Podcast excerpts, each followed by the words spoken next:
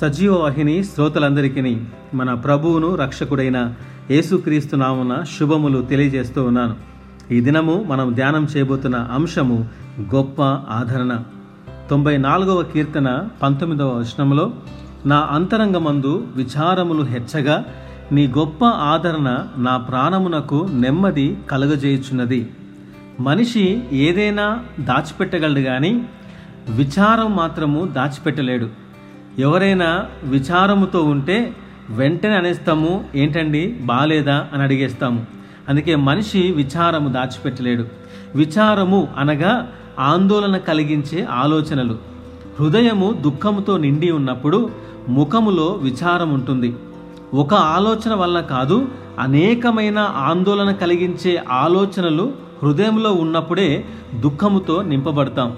ఉదాహరణకు మన వారు ఎవరైనా హాస్పిటల్లో సీరియస్గా ఉన్నారని కబురు వస్తే మనలో ఎలాంటి ఆలోచనలు వస్తాయంటే వారు బ్రతికి ఉన్నారా లేదా? దెబ్బలేమైనా తగిలాయా? మాట్లాడుతున్నాడా? ఇప్పుడు చనిపోతే పరిస్థితి ఏమిటి? ఇలా అనేక రకాలుగా ఆలోచిస్తాము. అందుకనే ముఖములో విచారణ ఉంటుంది. ఈ కీర్తన రచయిత కూడా తన అంతరంగమందు విచారములు ఎక్కువైనప్పుడు దేవుని గొప్ప ఆదరణ తన ప్రాణమునకు నెమ్మది కలుగజేసినదని చెప్తున్నాడు. ఈ రోజులలో అనేకుల పరిస్థితి ఇలానే ఉన్నది. విచారము లేని ఇల్లు కనుగొనుట కష్టము. హృదయము నలిగిపోయి దుఃఖంతో ఉన్నవారు అనేకులు. ఆర్థిక ఇబ్బందులు అనారోగ్య పరిస్థితులు కలహాలు ఎడబాటులు అనేక రకములైన సమస్యలు ఇలాంటి పరిస్థితుల్లో దేవుని గొప్ప ఆదరణ చేత మన ప్రాణమునకు నెమ్మది కలగాలంటే మనము ఈ సమయంలో ఏమి చేయాలి? ఎరుషలేము యొక్క ప్రాకారము పడద్రోయబడినదని దాని గుమ్మములను అగ్నిచేత కాల్చబడినవని చెరపట్టబడిన వారిలో శేషించిన వారు ఆ దేశములో బహుగా శ్రమను నిందను పొందుచున్నారని నెహమ్య వినినప్పుడు ఇలాంటి పరిస్థితే తనలో కలిగింది. ఆ సమయములో నెహమ్య కొన్ని దినములు దుఃఖముతో ఉపవాసముండి ఆకాశమందలి దేవుని ఎదుట విజ్ఞాపన చేశాడు. ప్రార్థనలో జవాబు దొరికినప్పుడే నెమ్మది తనలో కలిగింది. నెమ్మది అనేది దేవుని సన్నిధిలోనే ఉంటుంది. అది మరెక్కడ కూడా దొరకదు.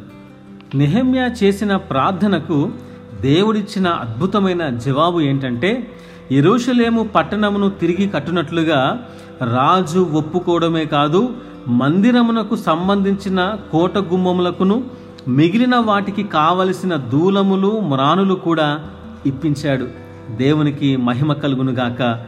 మన దగ్గర ఉన్న సమస్యకు దేవుని దగ్గర అనేకమైన పరిష్కారాలు ఉంటాయి.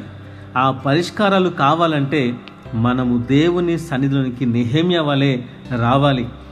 నిహమ్య అదే చేశాడు. ఆయన దేవుని దూషించలేదు. ప్రభా ఇంతగా నేను నమ్ముకున్నాం. మమ్మల్ని ఎందుకు ఈ విధంగా హింసించావు? ఎందుకు శత్రువుకి అవకాశం ఇచ్చావని ఆయన ఏడవలేదు.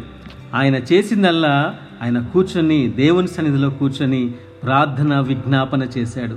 ఆ ప్రార్థన జవాబే రాజు యొక్క మనసు మారిపోయింది. ఈరోజు నువ్వు ఏ సమస్యలో ఉన్నా ఎలాంటి విచారములు కలిగి ఉన్నా కూడా అవన్నిటికీ పరిష్కారం దేవుని సన్నిధిలోనే ఉందని గ్రహించి నెహమ్యా వలె ఆయన సన్నిధిలో విజ్ఞాపన చేయి. దేవుడు నీ అంతరంగంలోని హెచ్చుగా ఉన్న విచారములు తీసి తన గొప్ప ఆదరణతో నీ ప్రాణమునకు నెమ్మది కలుగజేయునుగాక. ఆమెన్.